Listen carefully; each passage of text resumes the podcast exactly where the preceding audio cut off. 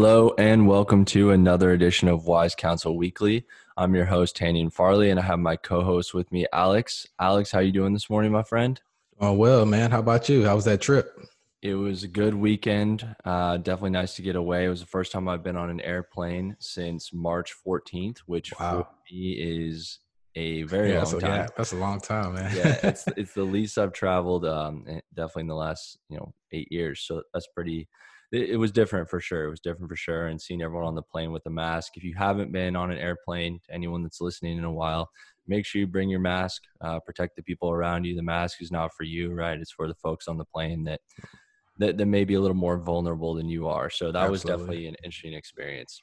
Yeah, not bad, not bad at all, man. Uh, so what we got on the docket for today? So actually, that little uh, piece we talked about right there actually intros really well into our topic of the day, which is resiliency, right? And how to build it, what resiliency is, and and really how you can cultivate in your personal and professional life. So uh, we have that as our main topic today. We have a big guest today. Um, our guest is Brian Michael Cooper. He is the president of the Houston Roughnecks in the XFL.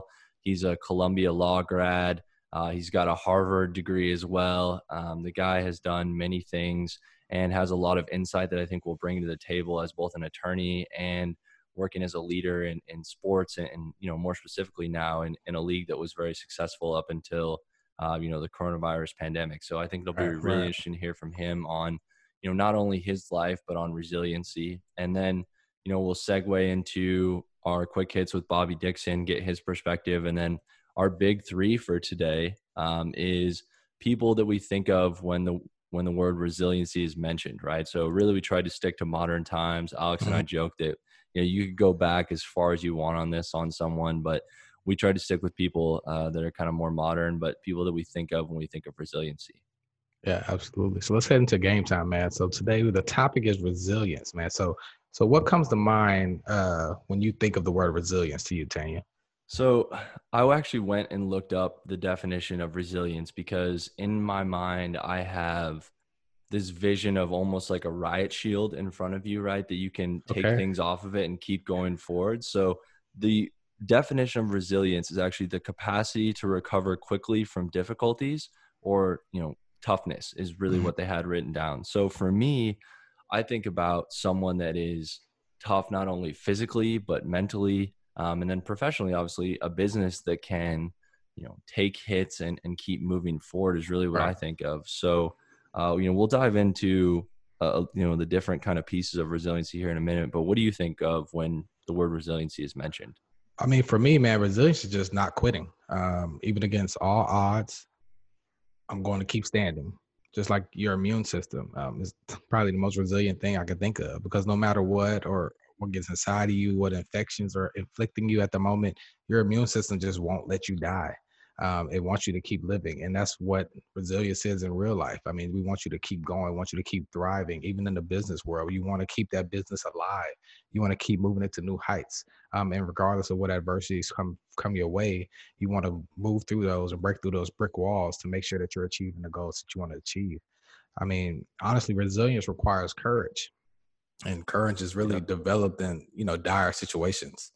Those situations are what brings out the best in us. It's not about you know what the situation is it's how you respond to those situations um, when that adversity hits and that determines your growth. Um, and that's when you see the resilience in someone and that's when you see that greatness in that person. Yeah i completely agree and i think you know from a from a personal perspective right i think there's a couple of things that i think of when i think of resilience right i think of mm-hmm. psychological mm-hmm. resilience emotional resilience physical resilience and then the last one is community resilience right so you hit on a couple of those which you know really i think apply to the personal level which is psychologically like how can i move forward from how can i move through this you know adversity that's in front of me so i i thought about it a little bit from a personal perspective what you can do right? So the first thing that that i think about is you know you can face your fears and change the narrative. So for most of us the fear of what's happening is much greater than what's actually happening right? We talked about this a few episodes back where we talked about you know 91% of the the fears that people had about the pandemic didn't come to pass. So you think about if you can confront those fears a little at a time and find a way to move forward and you know change the narrative with yourself so that you are more confident in yourself. I think that's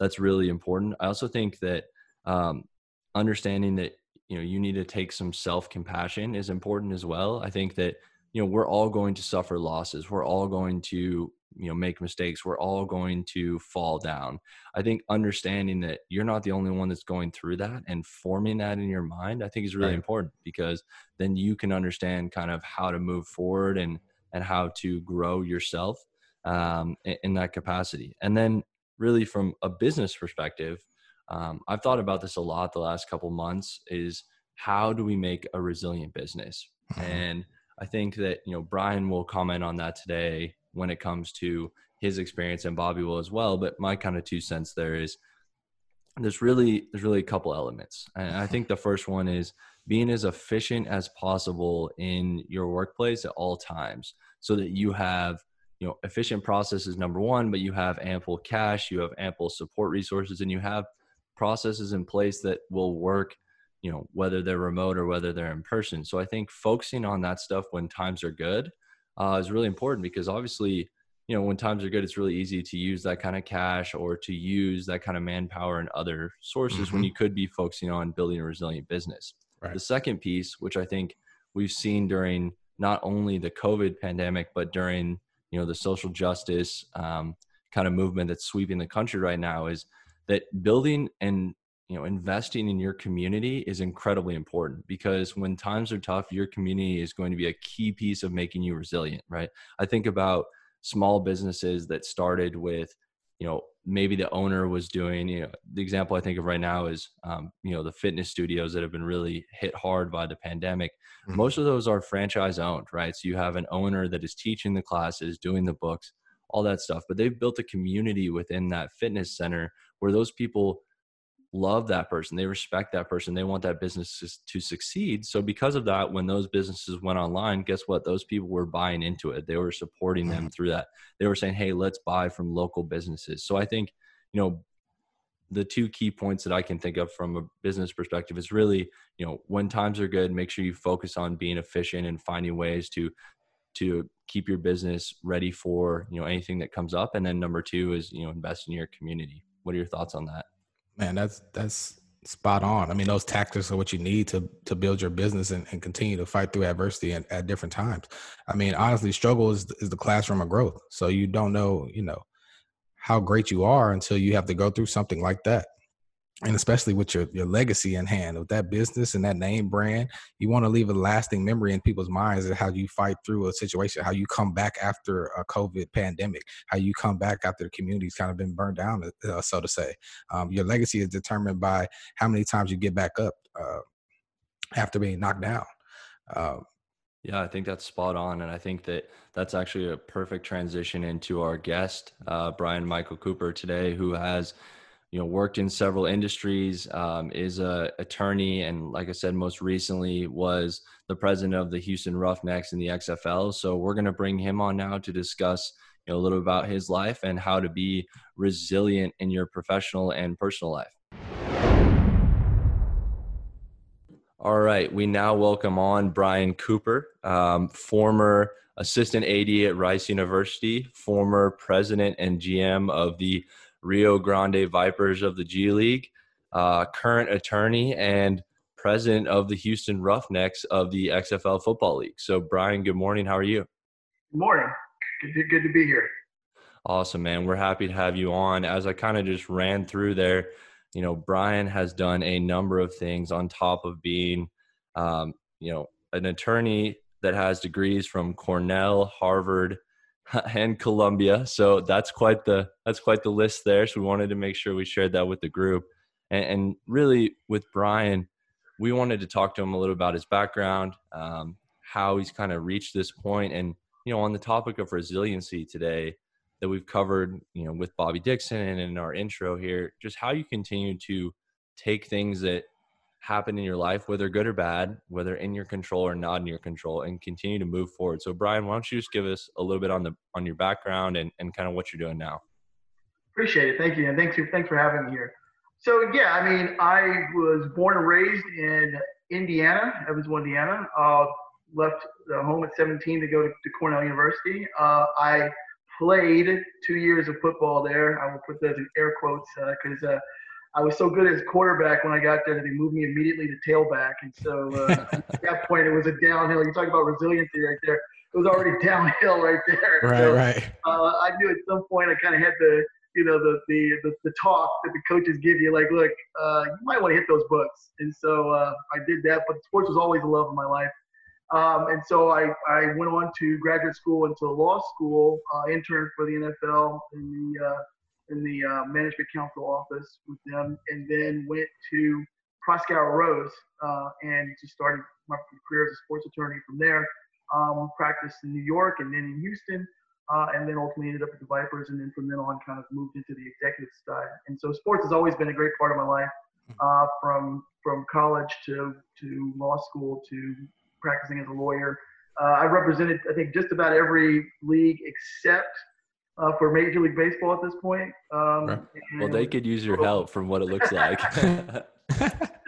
and uh, worked with some great players as an agent. Uh, you know, I did that for about uh, 10 years as well, both basketball and football players, and I enjoyed that a lot. Got to meet some really great guys. Um, obviously, every time at Rice, and then um, also spent time at Dish Network as the director of sports programming there and got to do some great things up there. And then um, ultimately went back into the practice and then went to and then the opportunity to, to lead the Roughnecks came along and it was a, it was a you know a dream job. I get to run for a pro football team in my favorite city of Houston. Uh, couldn't beat it. And awesome.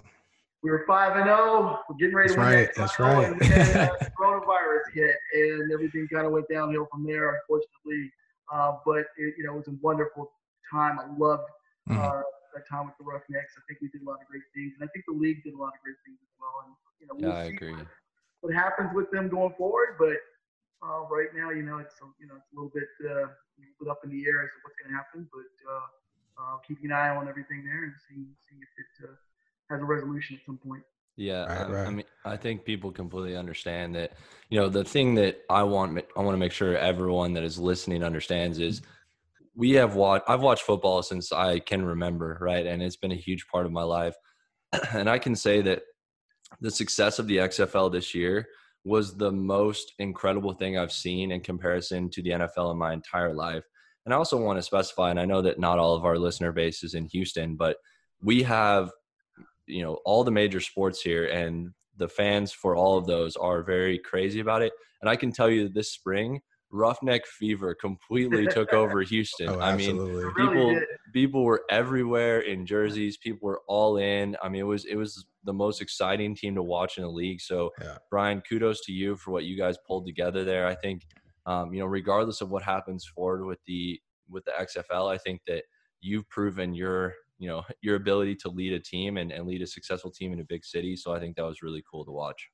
Absolutely. I appreciate it. Well, yeah, and it definitely was a team effort. Look at like June and and and uh, and, and the coaches on their side just did an incredible job. June really was yeah, uh, just in, you know you know he's the father of the run and shoot with Mouse mm-hmm. Davis, and they ran that thing to perfection in the XFL. And you have you know you get a quarterback like PJ Walker.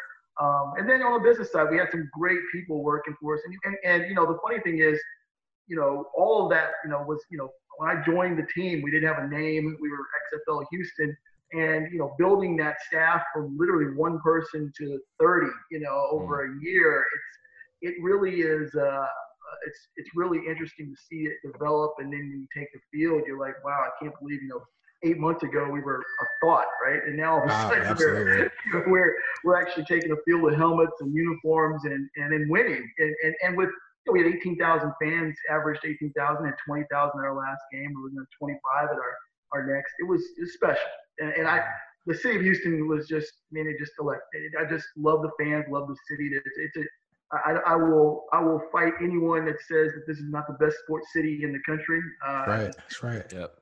That's, that's right. Uh, just for uh, reminiscing on uh, my days prior to working with Athenian Consulting Group at a sports retailer in town, and a lot of the my former coworkers there were letting me know just how many requests they were getting for roughneck apparel and roughneck jerseys. So I definitely understand the sports fever that was hitting at the time. Um, just let me know how was it, you know, running a professional football team? Was it what you expected? Was it a little bit different? You know, because I know you've been with the Rio Grande and, and also been with the Rice University. So how was it running a pro, a pro football team? It was, you know, a little bit different. Definitely a mm-hmm. larger market than we had in RGV, but similar circumstances. Um, I got to RGV.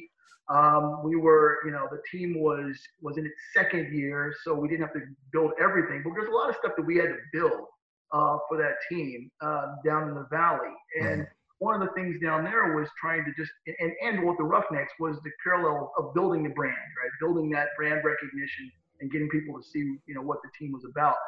Um, we did that through the Rockets with the Vipers. You know, we developed a relationship with the Rockets, turned, you know, did the first hybrid deal with them. With the Roughnecks, um, we had, you know, it was a little bit different because literally, you know, we started from absolute scratch. I mean, I'm the first, you know, on the business side, you know, I was the first hire. June was the first hire. You know, he had to build his coaching staff. I'm building our staff, and we didn't even get fully staffed up until around Christmas.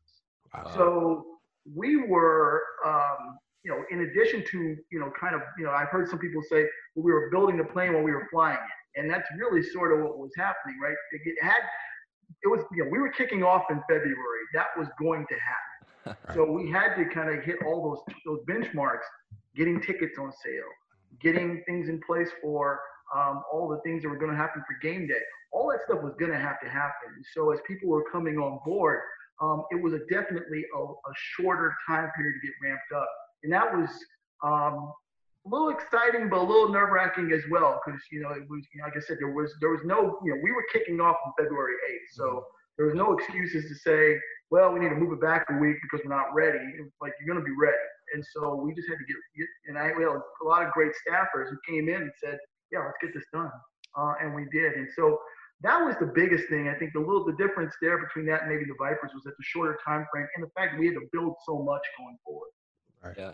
No, that sounds like I mean, we've talked on this podcast a lot about having a date on the calendar and the importance of a date on a calendar and what that means to your accountability and your, you know, your ability to track towards your goals. So I think that's a great point. And the fact that, you know, this is kicking off on February 8th, whether we want it to or not, right? And we're going to make it happen. So I think that's, that's really incredible to hear and, and kind of how it, it built up to it. So can you talk a little bit about, you know, how you, because you'd mentioned it, you had to build a brand, a way of operations and a football team. Can you talk a little bit about that process? Obviously, I know there's a lot of work that went into it, but being kind of your really your second or third go around of building a brand, because I think really at Rice you focused a lot on that too. Like how what did you take from those situations to roll into this one to kind of build that out? Yeah, I think you know my core component with all of this is connecting. With, I, I love sports because I like connecting with fans. Plain and simple. I like connecting with people. The fan experience is critical, and I think for us, we had to really do the hard work of rolling up the sleeves of, of getting the grassroots marketing together. And um, I know a lot of people sometimes say, well, you know, you know, we've gotten through new technology and data analytics, and we can pinpoint who really likes it. Here's our core audience group. Let's go after them. But a lot of it is just kind of getting out there and meeting people and making sure they understand that there's a connection. Because I think that they they got to know you care, right? If you don't show that you care, um, they're not going to really follow you. And showing that you care means getting out and really meeting folks. So what we did, um, and we did it in RGV and we did it in Houston, which was we got out for fan events. We got, you know, at the first couple fan events, we had like maybe 20 people.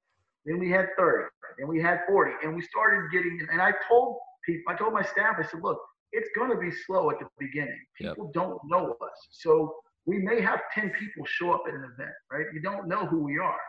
And then over time, we continue to build that brand and we continue to kind of build those stair step processes to continue to connect with the fans. One of the things we also, you know, really, uh, I really drilled into, you know, uh, our, our staff was customer service and customer feedback, you know, always getting back to somebody very quickly.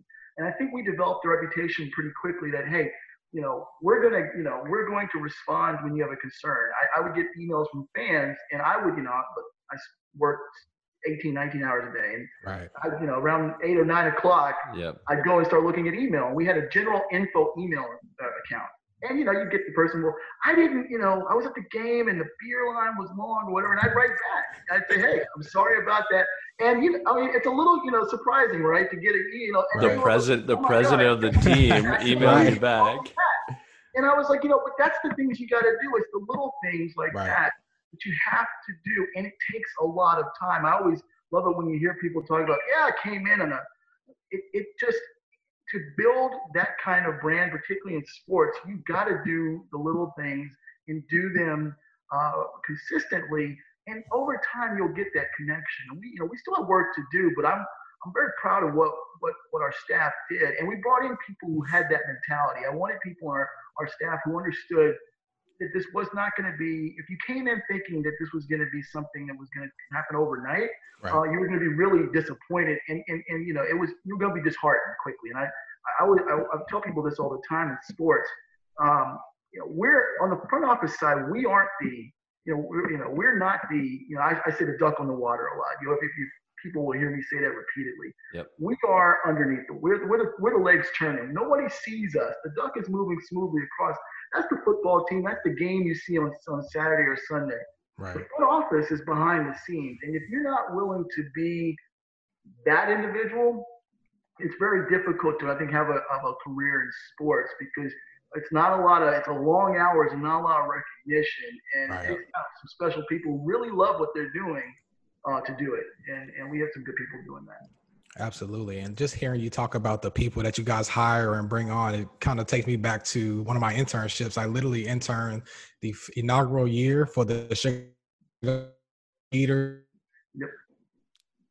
Oh, with, with the skeeters. Everyone in there had to do everyone else's job and yeah. make sure that the, the boat was still still afloat. Yeah. Um, but that just speaks to the topic of today of resiliency. And, and I just wanted to ask, like, with you being with the Rio Grande, building up that team, and building up the Roughnecks as well. It's somewhat of an underdog story if you think about it, building that up from the beginning. Yeah. You know, did you have that chip on your shoulder every day when you came into that building just to keep that going? every day. I, you know, I, I, uh, I mentioned a story. Uh, we had a uh, an individual talk to us right maybe after our third or third home game. You know, right when we were just you know look we, we at this point we were average. You know, we had 18, 18, and 20, and then we were going to have 25. Then somebody say to us, he goes, yeah, you know I don't know, you know, it's Roughnecks, you know, what are you guys thinking? Probably uh, 2,000, 2,500, you know, fans a game. And, wow. and I was like, I said, you know, right now, I go, if you put us in the NBA, we'd be 13th in overall average attendance. We had, wow. you know, we had over 18,000 in average yeah. attendance.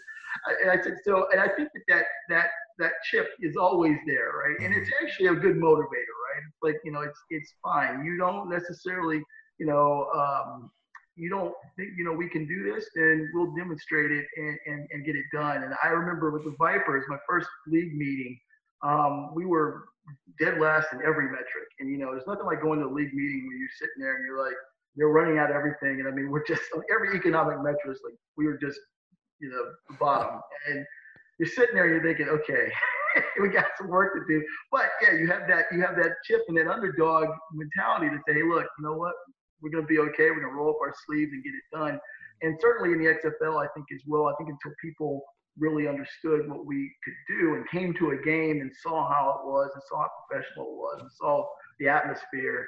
Um, you know, it, it, took some time to win over folks, but that that that chip never really goes away. I think you know right. you want to kind of um, you know, it's always, you know, even I remember, you know, we were watching uh, The Last Dance when Michael Jordan was manufacturing chips, right? Right. yeah. well, Brad he was finding one to put on his shoulder, man. Right. You know, things that might not necessarily even have happened, you know, you know, yeah. so I think it's always good to have that motivator, you know, to, to kind of get you going. And, and we had enough motivation as well. People, we needed to make sure we got our name out there and people wanted to see who we are. And so we, we, we had to get that done. and and I don't think it's a it's a, I, I want to stress it's not in a bad way to have that underdog mentality, right? I think right. it keeps you focused, quite frankly. I think you can get complacent if you don't, you know. And um, I think it's always kind of good to say, hey, look, you know, don't read the press. Don't read your own press. You know, I think people always have said that, you know, because you know, quite frankly, there's more work that has to be done. Yeah, no, I think those are all dead on. I think you hit on a couple really key points that we talked about earlier in the podcast as far as what can a business do to build resiliency, focus on the community, manage expectations, and then when all, you know, craziness breaks loose, lean on your values because you know that's what's going to guide you. You just yeah. mentioned from a personal perspective really what you can do to kind of build resiliency, put that chip on your shoulder, carry on, continue to move forward. So how do you as someone who you know, is a Columbia law grad, has a Harvard degree, has a Cornell degree, has worked in all these, worked and led in all these major organizations, continue to have that underdog mentality, continue to build resiliency each and every time. I mean, I know not everyone knows all of your background, but guys, I can safely say that each one of his positions he's taken is a stair step up the ladder. And I think we're looking pretty soon at, you know, hopefully, you know, whatever your next endeavor is, baseball sounds like it needs your help, but whatever the next thing is, how do you continue to build that resiliency and continue to stay fiery and grow knowing your pedigree and background? I think you know it's it's kind of keeping that you know it's keeping being grounded, right? You, and sports can do that to you, right? Sports is the sports is the great equalizer, right? It's like when you're up 28 to three in a Super Bowl in the fourth quarter, you know, and I won't name names, Atlanta Falcons, but you know, I mean, it's it, it is it, it sports keeps you from getting complacent, I think, and I think, and that's same true in business. I think that you you have to um, always be looking to grow and learn. And one of the things I, I've been trying to do, and I'm not really great at it, which is I want to always try to advance and find something different. There's always something you know that I can see or learn uh, and that I, that I want to you know to uh, to do. And I think once you do that, that kind of keeps that motivation going. Um, I think many of you, you were talking about many of the things that I've done in my career. A lot of them also were strategically uh, done so that I could build another skill set. You know, I gotcha. I talk to people about this all the time. You know, about you know, where do you want to be in five or 10 years? And I said, generally, look, and this is not, I, I did not do this the mm-hmm. proper way, which was kind of look at yourself and say, okay, I need these skill sets. So we'll go ahead, go out and get them. You know, okay, this job's going to help me do this. This job's going to help me do this. And I think that allows you to do it as well. And so I think I stay motivated partly because I think there's just so much. I think I think if you get to a point where you're like, I'm, you know, I'm I'm fully formed and I got everything I can do, then that's a, a red flag because I yep. think there's always.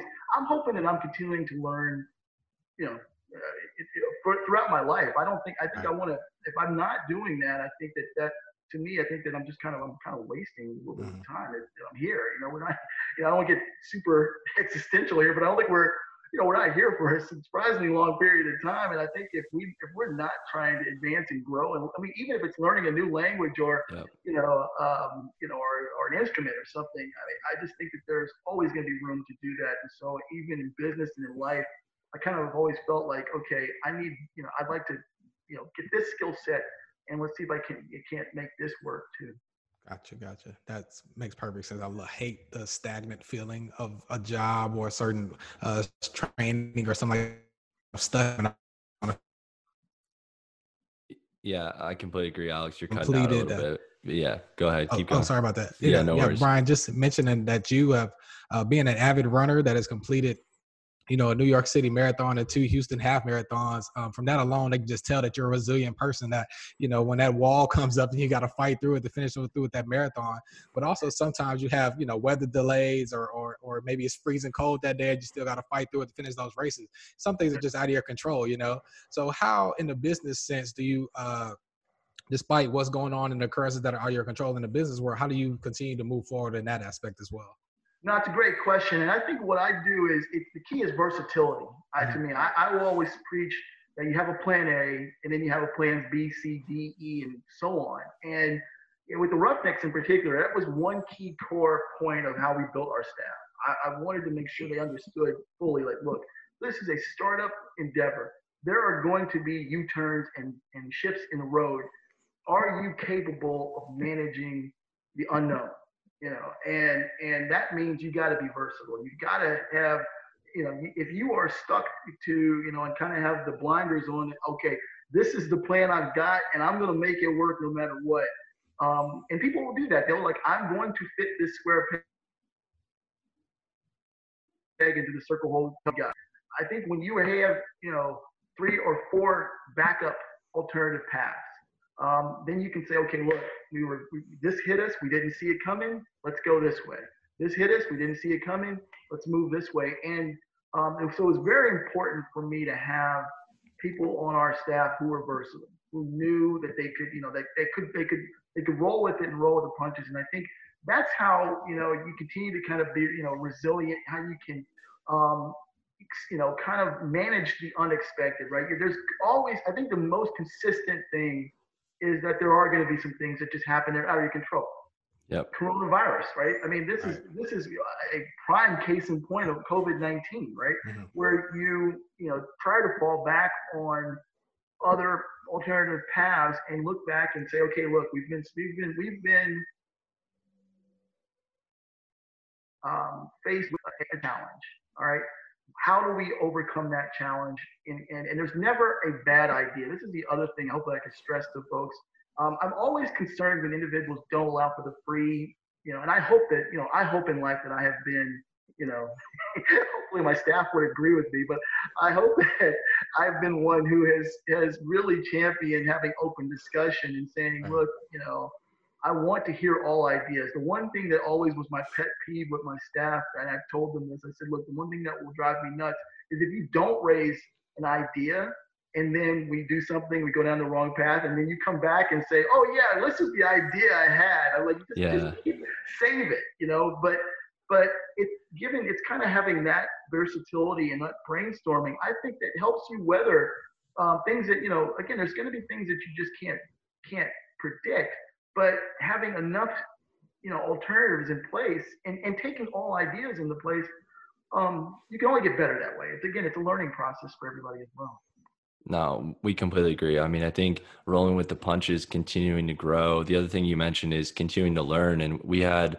we had a guest on a few weeks back, and we talked about how you know Warren Buffett still reads you know four hours a day every day to learn something. So if we're not doing that, right, that's that's uh, you know a knock on us because he's you know one of the most successful men of our time. So I think that's that's really key. So I know we're kind of running a little short on time here. I just got one last question for you. So now that you know we're kind of at where we're at in time and, and we're moving forward, what are you doing now to grow your skill set, to better yourself, to get ready for whatever that next opportunity is? Because I think a lot of people listening are thinking, well, you know, he's done a lot of things. He continues to learn from everything he's doing. What are you doing right now to manufacture that?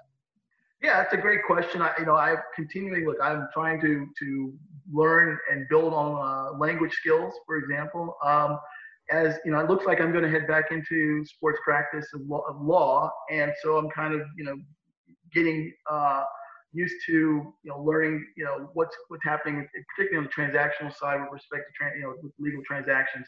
Um, and so I'm kind of getting myself back up to speed with respect to how those deals are going to get done and how we can do things a little bit more efficiently as well. And, and are there things that we can do to advance kind of the practice um, so that it's you know it works a little bit better? We're in a different world now. Yeah. Um, the other thing I'm doing is kind of to that end, segueing into that. We're managing what what's happening different in, in both the legal and sports industries now with respect to COVID-19. It's different. It's going to be a different world now. You've got uh, spectator sports, at least in the immediate future, for example, probably not coming back to where they were pre-COVID, obviously. What does that mean for all the people who, are the ancillary people who are working uh, within those industries, both hospitality or custodial or concessions?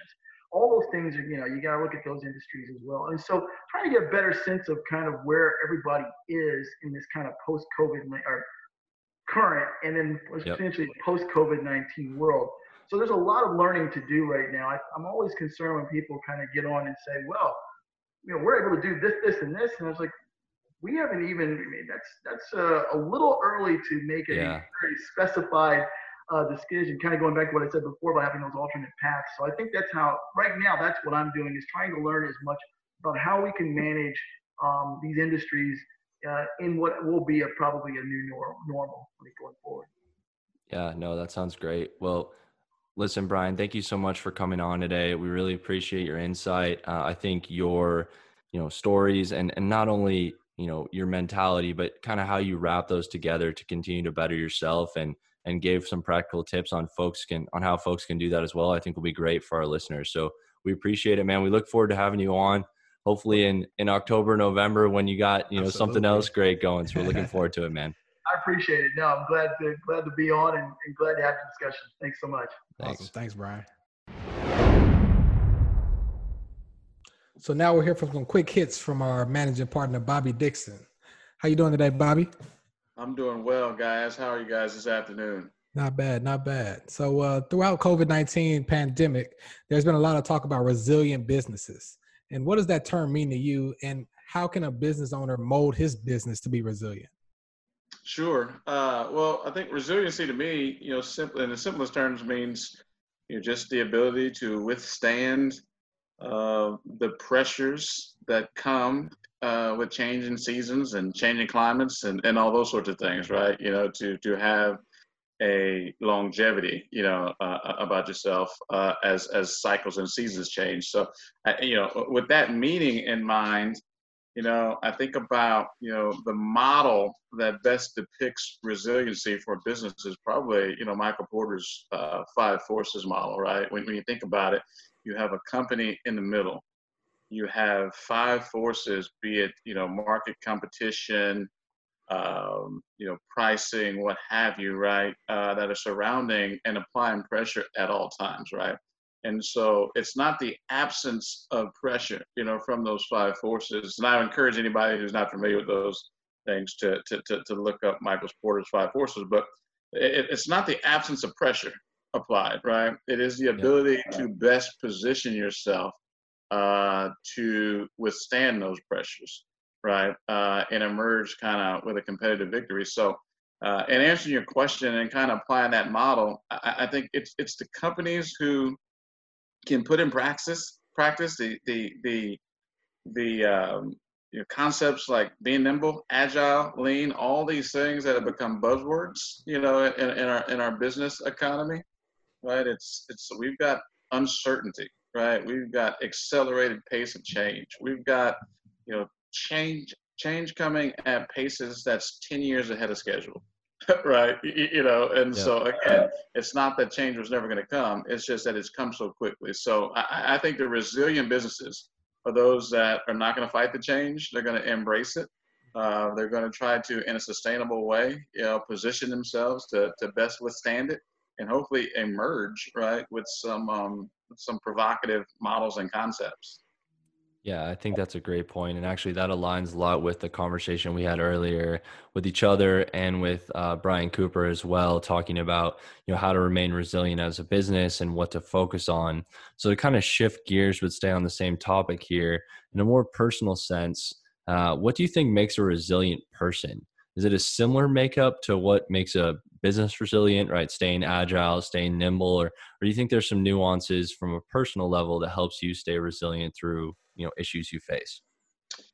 Yeah, that's a good good question. I, I, would say, you know, certainly there's similarities, right? And we've got pressures, not necessarily market pressures, but life pressures, right?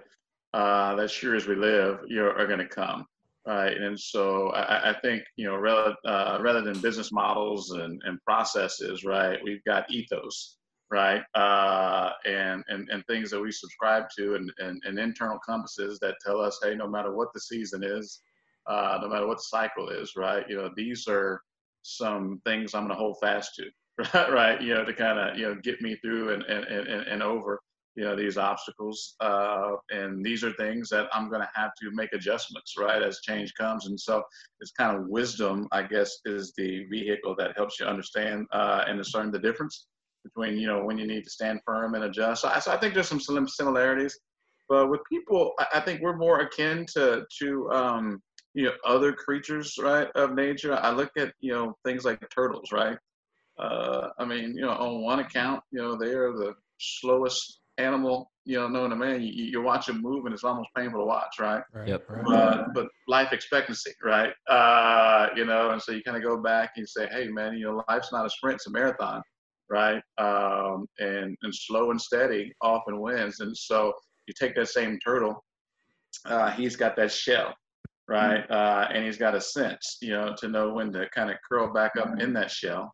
Uh, uh, you take a lizard, for instance, right? You know, when we have them running around here in Houston all the time, right? Um, those lizards have adaptability that when you grab them, I mean, the tail just kind of, you know, pops right off. They, they yep. keep moving. And so I, I think humans, you know, have to kind of function, you know, somewhat like like these businesses we talk about um, but but then also you know like like creatures in their habitats and that um, hey man there's there's some survival instincts that we were all born with. Uh, and, and, and the wisest among us kind of figure them out right and put them into practice. Yeah. No it makes complete sense. I think those are those are very practical examples for people that can understand you know the visual example of how that ties together but i think that makes a lot of sense when it plugs into resiliency Yeah, absolutely. And you bringing up the idea of the turtle this fits right into what our big three was today. We our topic was people that we think of in relation to resiliency. So does anybody come to mind when you think of the example of resiliency in their life, whether it's somebody famous or somebody you look up to that you can think of off top of your head? Uh, I mean, you know, you know, so many. Um, you know, so so many. I, I am just trying to think. You know, offhand. I um uh, now now do I, do I have to pick somebody famous? No, Do- doesn't have to be. No. It, it's whatever comes to you. I mean, uh, when we Alex and I both wrote down ideas, and the folks will hear it in the big three at the end of the podcast. But we originally started with of all time, and there were so many choices it was impossible to get down to three. So we just yeah. did uh, of the modern times. But I mean, you can do. Doesn't have to be someone famous. It could definitely be someone in your life.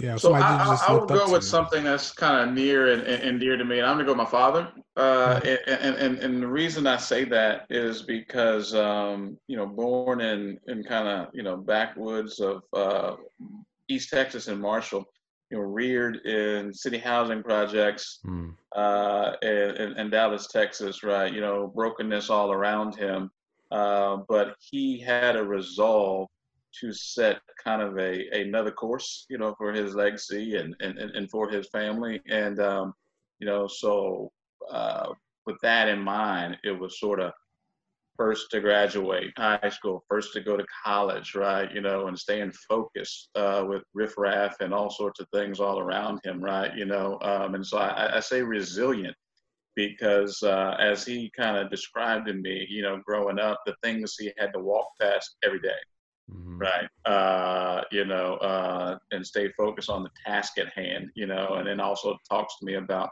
people sort of in the same environment that went wayside that couldn't make it past all those obstacles and distractions, right, in their way uh, every day, right? You know, so you had to be kind of resilient. Uh, found himself in college, right, uh, in the 60s. I know we're in a in a climate of social change uh, and, and a lot of things going on, but you know, in college, uh, you know, saw the actually high school senior year saw the assassination of JFK. You know, in college saw the assassination of of Martin Luther King, right, and and and all those sorts of things. And so, kind of had to come through formative years, you know, in tumultuous climates, right, and had to be resilient, right, and, and come out, you know, with a resolve. Uh, and wrapping up a long story. Um, you know, on one hand, you know, was able to kind of, you know, I, I said my dad's kind of a, a, a person of, of ones, right? He had one job, one wife, one barber that he still goes to. He still goes to the same barber that he went to in college. Yeah, I think he's just a couple years older than him. And wow. and so when I was using that example of sort of core values, right? He's kind of exercised these core values, but I brought up those other examples to say, you know, while holding the core values, had to adapt right? You know, to things that have changed. You know, I'm talking about the 60s. Now talking about 2020, right? You know, so how do you be consistent and congruent, but still adapt? You know, um, some 60 years later, right? Um, so anyway, uh, that's kind of an example that I can speak to uh, directly. Um, don't know if it fully answers the question, but he's certainly a resilient uh, man with a lot of resolve for me.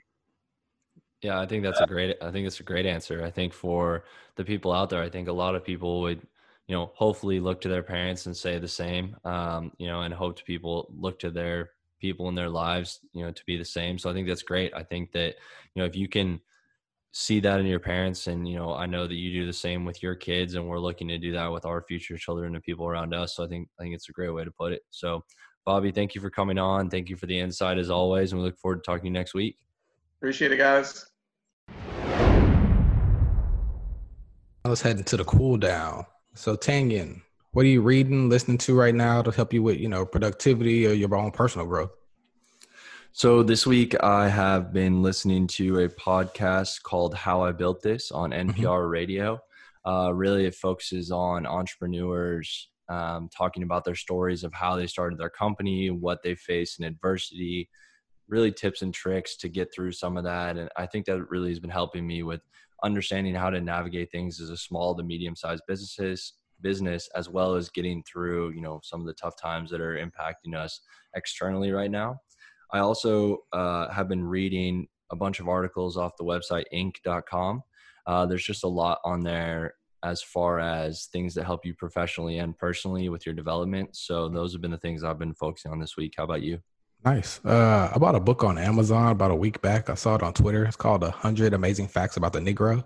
Um, literally got off Amazon for like five bucks, and it's just interesting. You know, the more and more you learn about inventions that African Americans have made um, that we use every single day, um, and it kind of ties just into our game time topic of just resilience, um, regardless of the situations that we're facing in America. A lot of people in African American community have just overcome those and just have led uh, full, meaningful lives.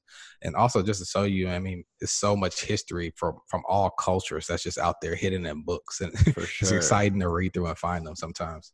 Yeah, I mean, definitely. If you look back at history, right, history is written by the victors oftentimes. So it's interesting uh-huh. to see you know stuff that may have come from you know oppressed groups or from groups that you know may not have had as much power at the time. So i think that's really interesting to read stuff like that so i completely agree. Yeah, it's pretty cool. I'm just getting started on it. So let's jump into the big three baby. Some people in history uh, that have been resilient and some of that come to mind when we think of the relationship. So what's your wait wait wait wait. Let's see you got any honorable mentions this week before we jump into the big three? Okay so like I said, I wanted to keep this kind of recent because I think mm-hmm. we could go back. I mean, I think the obvious choice here for the all-time resilient person is Jesus, but yeah, I'm going to we're going to keep it um, modern here. So my uh, honorable mention is Josh Hamilton, who played outfielder for the Texas Rangers. Uh, dealt with you know drug addiction, dealt with a bunch of other stuff, and you know found ways to become resilient, to make it back to Major League Baseball, and to become an MVP. So I think that is uh, you know the definition of resilience and being able to bounce back. How about you? That's a solid one. So my honorable mention, um, these guys ended up being uh, NBA champions, but they're the way their stories all started off are really, really, really. You know, they could have stopped playing basketball as soon as they, as soon as they uh, face these adversities. Because I mean, Michael Jordan cut from his high school team, didn't even make the varsity.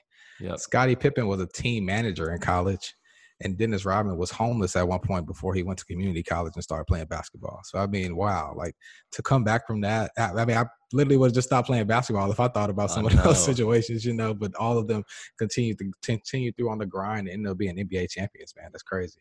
Those are those are fantastic honorable mentions. I think across the board. I completely agree. Uh, my first one, right, um, is J.K. Rowling, uh, who is the author of Harry Potter. So, I think most of us listening have either read or watched um, her books. And so, I think the thing a lot of people might not know is that she was a single mother on welfare before that, and wrote most of the books and ideas for um you know starting on a napkin at a bar and really just found a way to kind of grow out of that she was actually rejected by all 12 of the first publishers she went to mm-hmm. so i think her story of you know being resilient of finding a way to continue to move forward and really focusing on her goal i think is really really in, in you know inspiring well took the words out of my mouth. That was my first one as well. Uh, uh, also, just wanted to mention, you know, divorced, you know, could barely feed a child in 1994, six years before our first book came out, couldn't afford a computer, couldn't afford, you know, the typewriter. So, you know, it just goes to show you, man, just doing what you have to do to get your dreams out there is what it is, you know, that's what it has to take sometimes. Yeah, for sure. I completely agree. So my second one um, is Kurt Warner.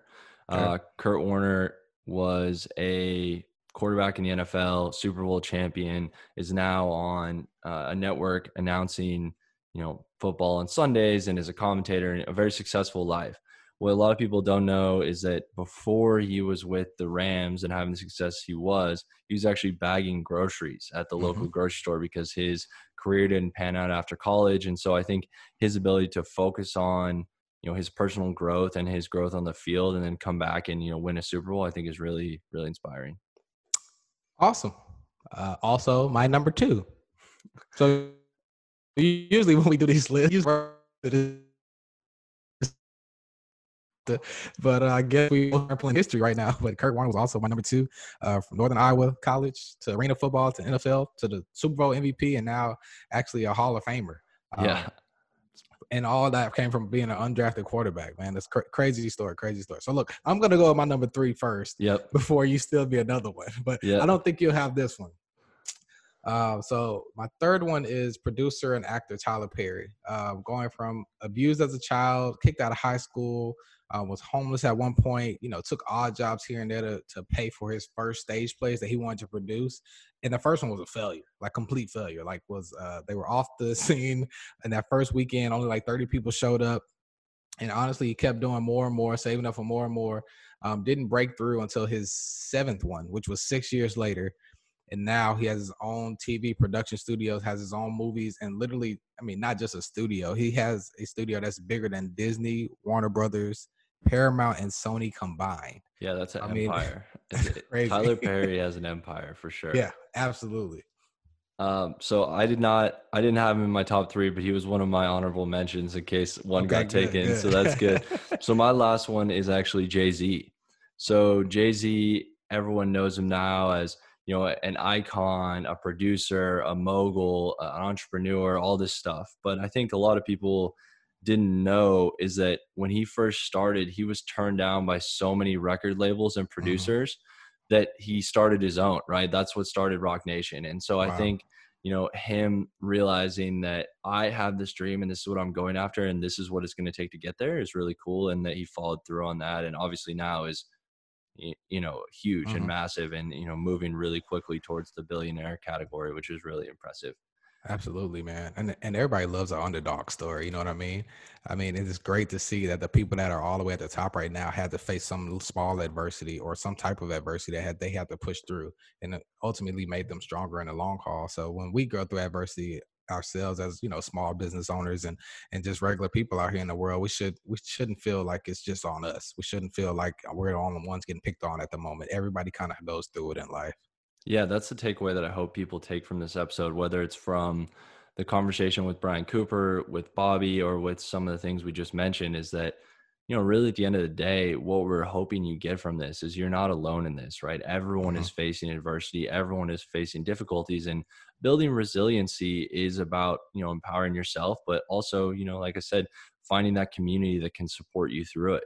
So I think that's great. Speaking of community, uh, we actually have another q&a section this week so thank you to the people that wrote in we had a couple to choose from and ended up choosing uh, this question so after last week's episode I took a look at my business and realized we make similar mistakes over and over. Any tips to help prevent this? So, for those that maybe didn't listen last week, um, our episode was on mistakes. We had Jared Cahalo on to talk about you know mentality and how to overcome that.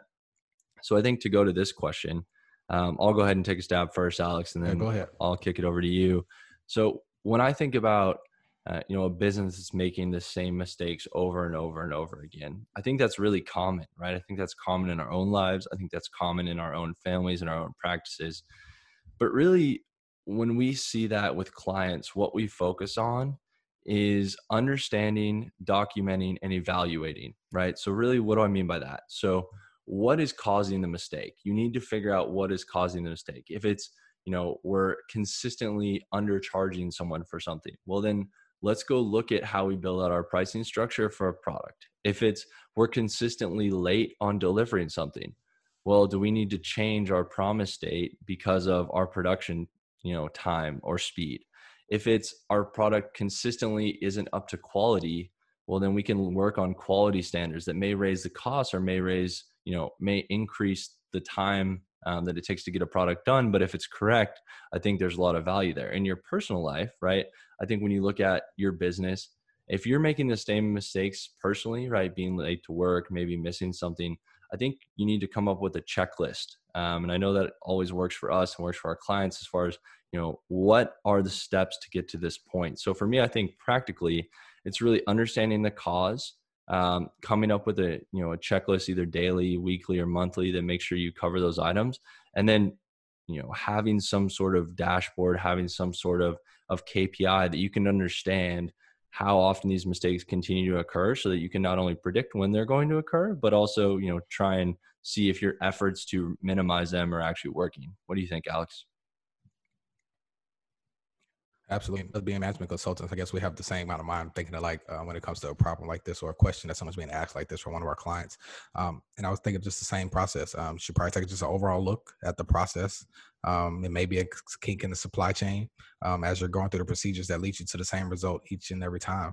Um, so you have to dig down and just find that root cause. And that's the main thing that we want to we want to drive our customers to find. Find that root cause, find out what step in the procedure is leading you to making a reoccurring mistake. Um, and then you can assess from there whether it be um, choosing to you know adjust the process overall or adjusting just that one kink in the process or that supply chain and making sure that it doesn't happen again. Yeah, I think I think those are good answers, and I think I hope our listeners that you know sent that question in, or you know maybe that didn't send the question in but are having the same thing, really think about you know those tips, and it is something that really just takes you know frankly takes time and effort to figure out, and then you can kind of come up with a plan going forward. So, thank you guys for tuning in today. I think we covered a lot. I think um, you know the conversation with Brian Cooper was great. The content regarding resiliency, and hopefully you can apply that to your own life. So, you know, as always, take time to breathe and focus on your current situation Adversity breeds ingenuity. And Alex, wise counsel leads to sustainable results.